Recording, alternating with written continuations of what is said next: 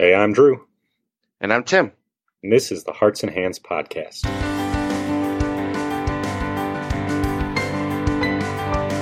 In episode 22, we talk about the what and the how of songwriting, and we talk to Caleb Schmigi to get a sneak preview of his upcoming presentation for Hearts and Hands.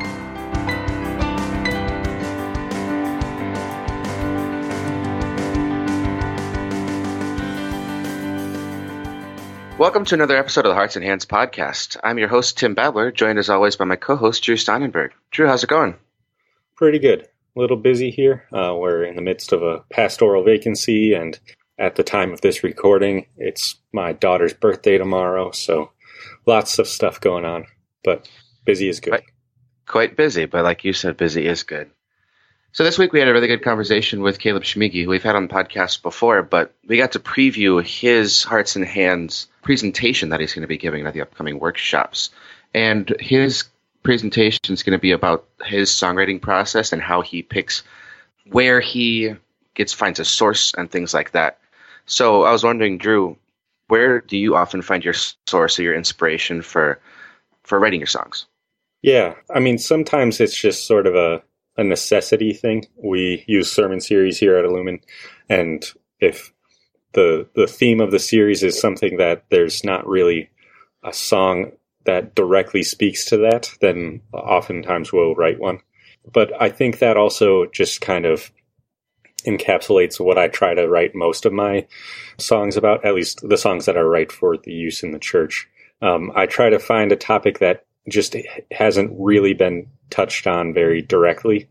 So a couple examples are like the peace that passes understanding which you know there's there's songs that mention it. Certainly the children's song i've got the joy joy joy joy down in my heart.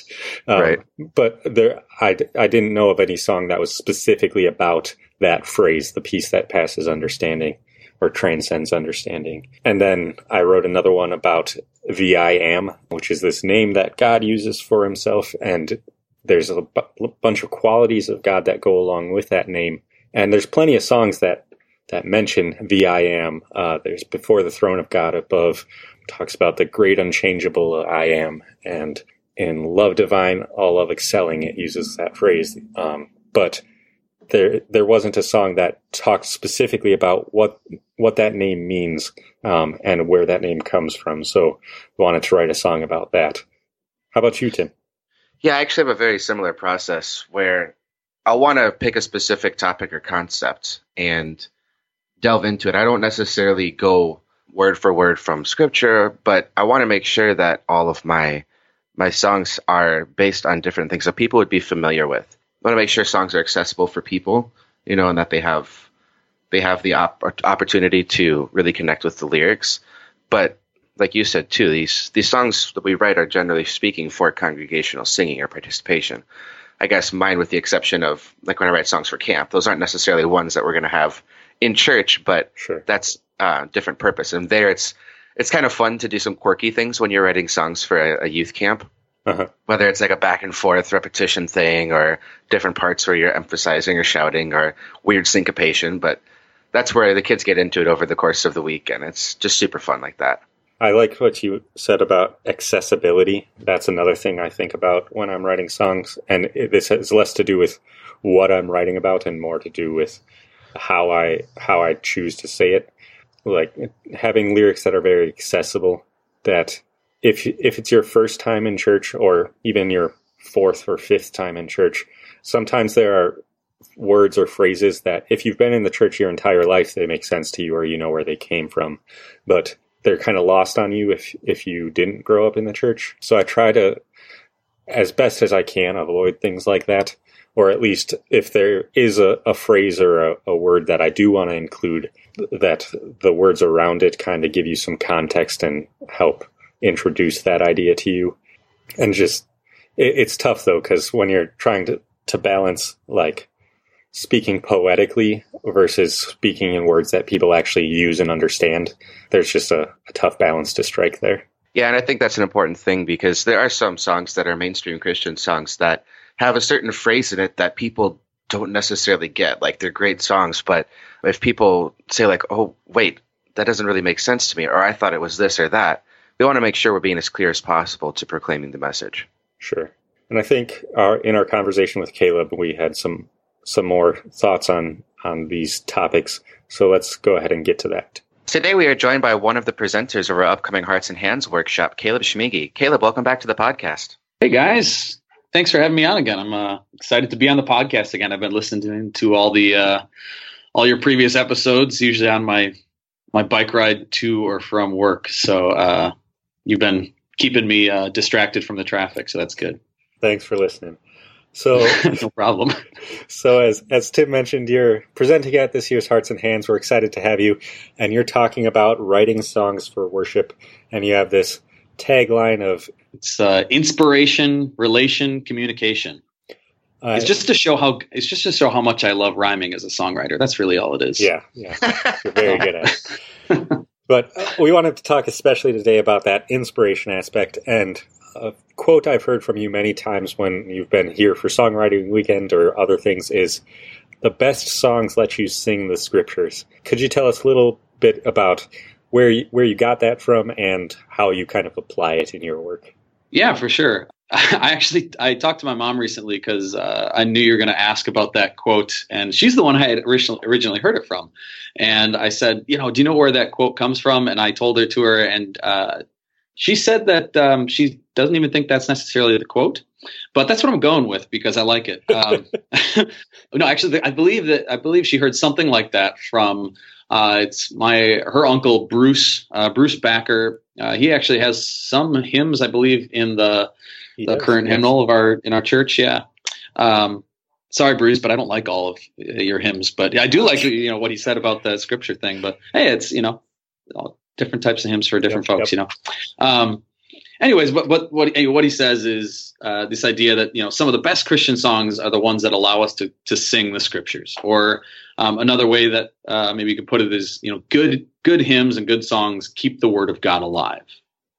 Um, I, and that doesn't mean that every song necessarily has to be a direct quote or or a paraphrase of scripture. Um, I think from experience and even from you know some songs that we probably sung, um, that can become lyrically or metrically difficult, right? To to try to kind of slam a whole paragraph or something, you know, into a song. It doesn't always work uh, when you're trying to write musical poetry or write musical lines.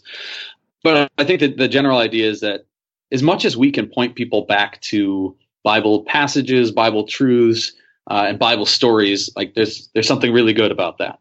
Um, it's not, not, the only way to write Christian songs. There's not really a right or a wrong way, but uh, I think it's a very good way. It's a good thing to think about. Is how are we finding our inspiration? Where are we getting that from? And um, if we can find that from Scripture, uh, that's gonna. If we're you know a part of a Christian church uh, that's getting people into the Word in the service, if we can get people into the Word in songs, um, that's going to be a really helpful thing too. I think some of the ways I think about it would be, you know, how can I, in writing a new song or new hymn, um, how can I take this new thing, right, and help it draw people back to an old thing, right? That I'm not giving them a, an idea that's entirely new, uh, but I'm trying to help show it to them in a fresh way. Um, maybe even using the exact same words of a Bible passage that they know, or uh, a Bible story that they're familiar with right? But uh, giving it to them in a in a way that's either sounds fresh or just simply has music connected to it. I mean, there's I think there's studies that show that memorize you can memorize something or remember it better um, if it's connected to a song. I mean, how how often do can we remember song lyrics without ever trying to memorize them, right? Sure, sure. Um, yeah, that's just that just happens. So.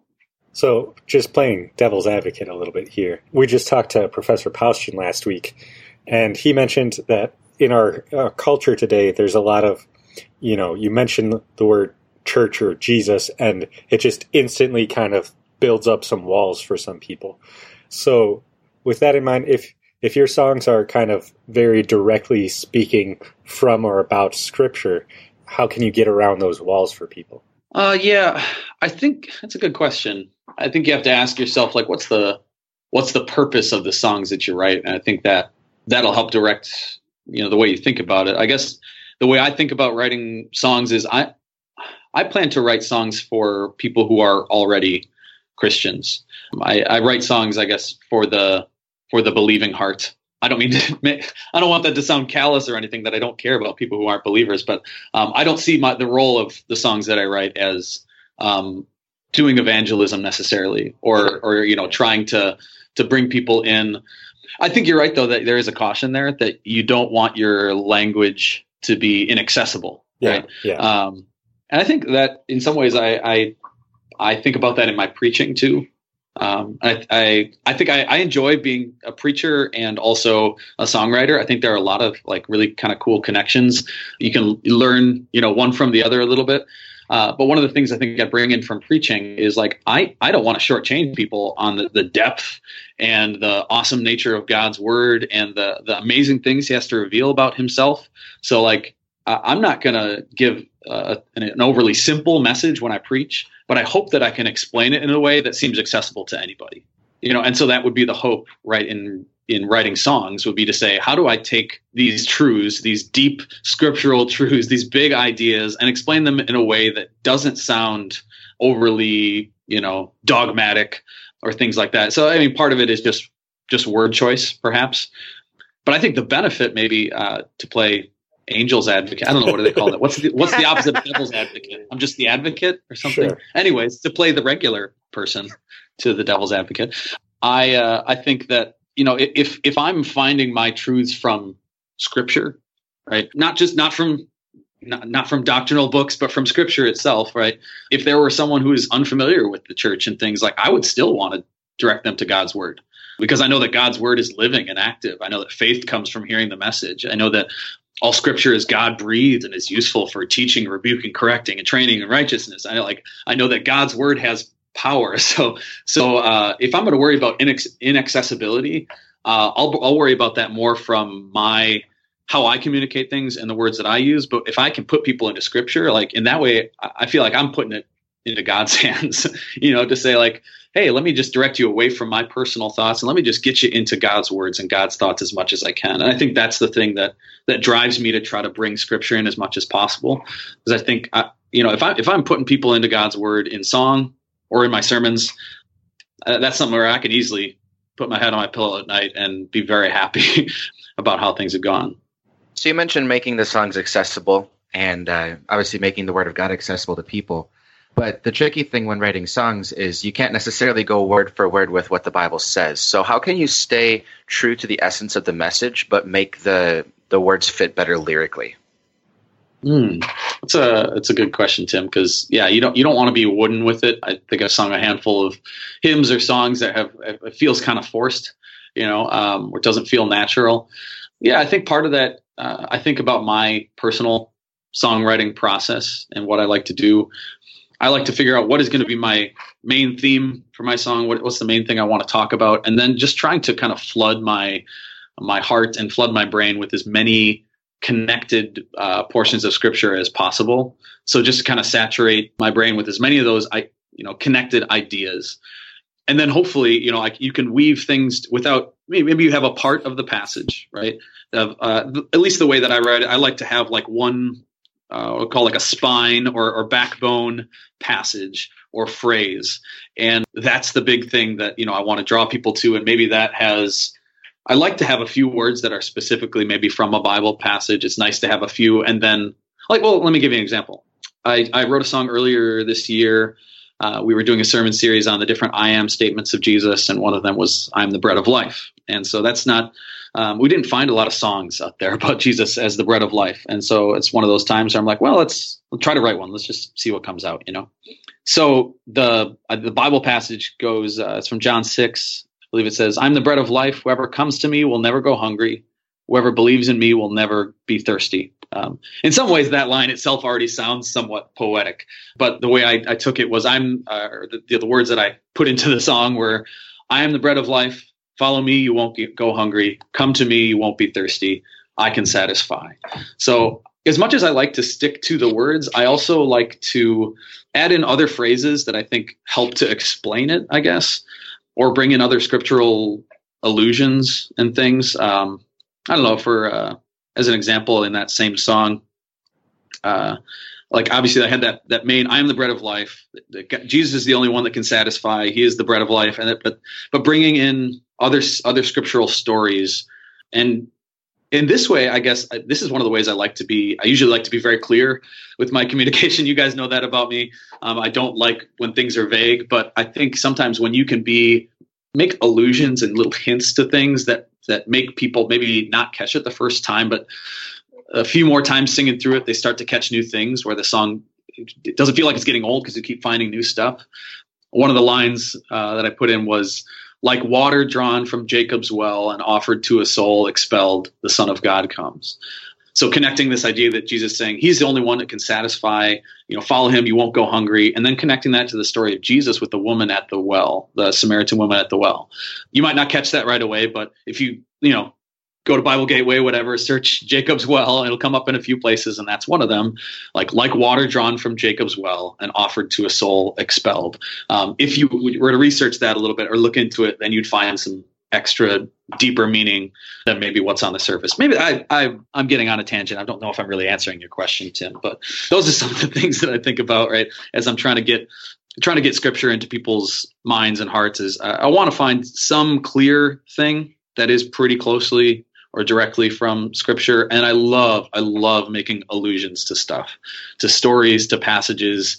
I don't feel that it's necessary to, to always use the exact words as much as i like doing that but i like you know making helping people make the connections. Like there's so many awesome connections from different stories in the bible and i love helping people connect those things and and say oh wow I, I, I never i don't know if i saw that connection before as jesus as the bread of life with you know how God sent manna down from heaven to his people and in that way God sent from heaven Jesus down to his people to satisfy them. And in, in the end manna saved them from death right? From starvation. And that's what Jesus did. He saves us from death. And so to make some make some of those connections for people is something that I enjoy doing too. Yeah, and what what you said also sort of connected to what we were talking with Professor Paustian last week, in that you're you're taking information that people already know and just presenting it to them in a different way that makes them ask like why did you do that? Why did you choose to connect those things? Why did you choose to do it in a song? Why did you choose to make the focus of the song be this? Just taking information that people already know and presenting it to them in a different way just naturally provokes that question.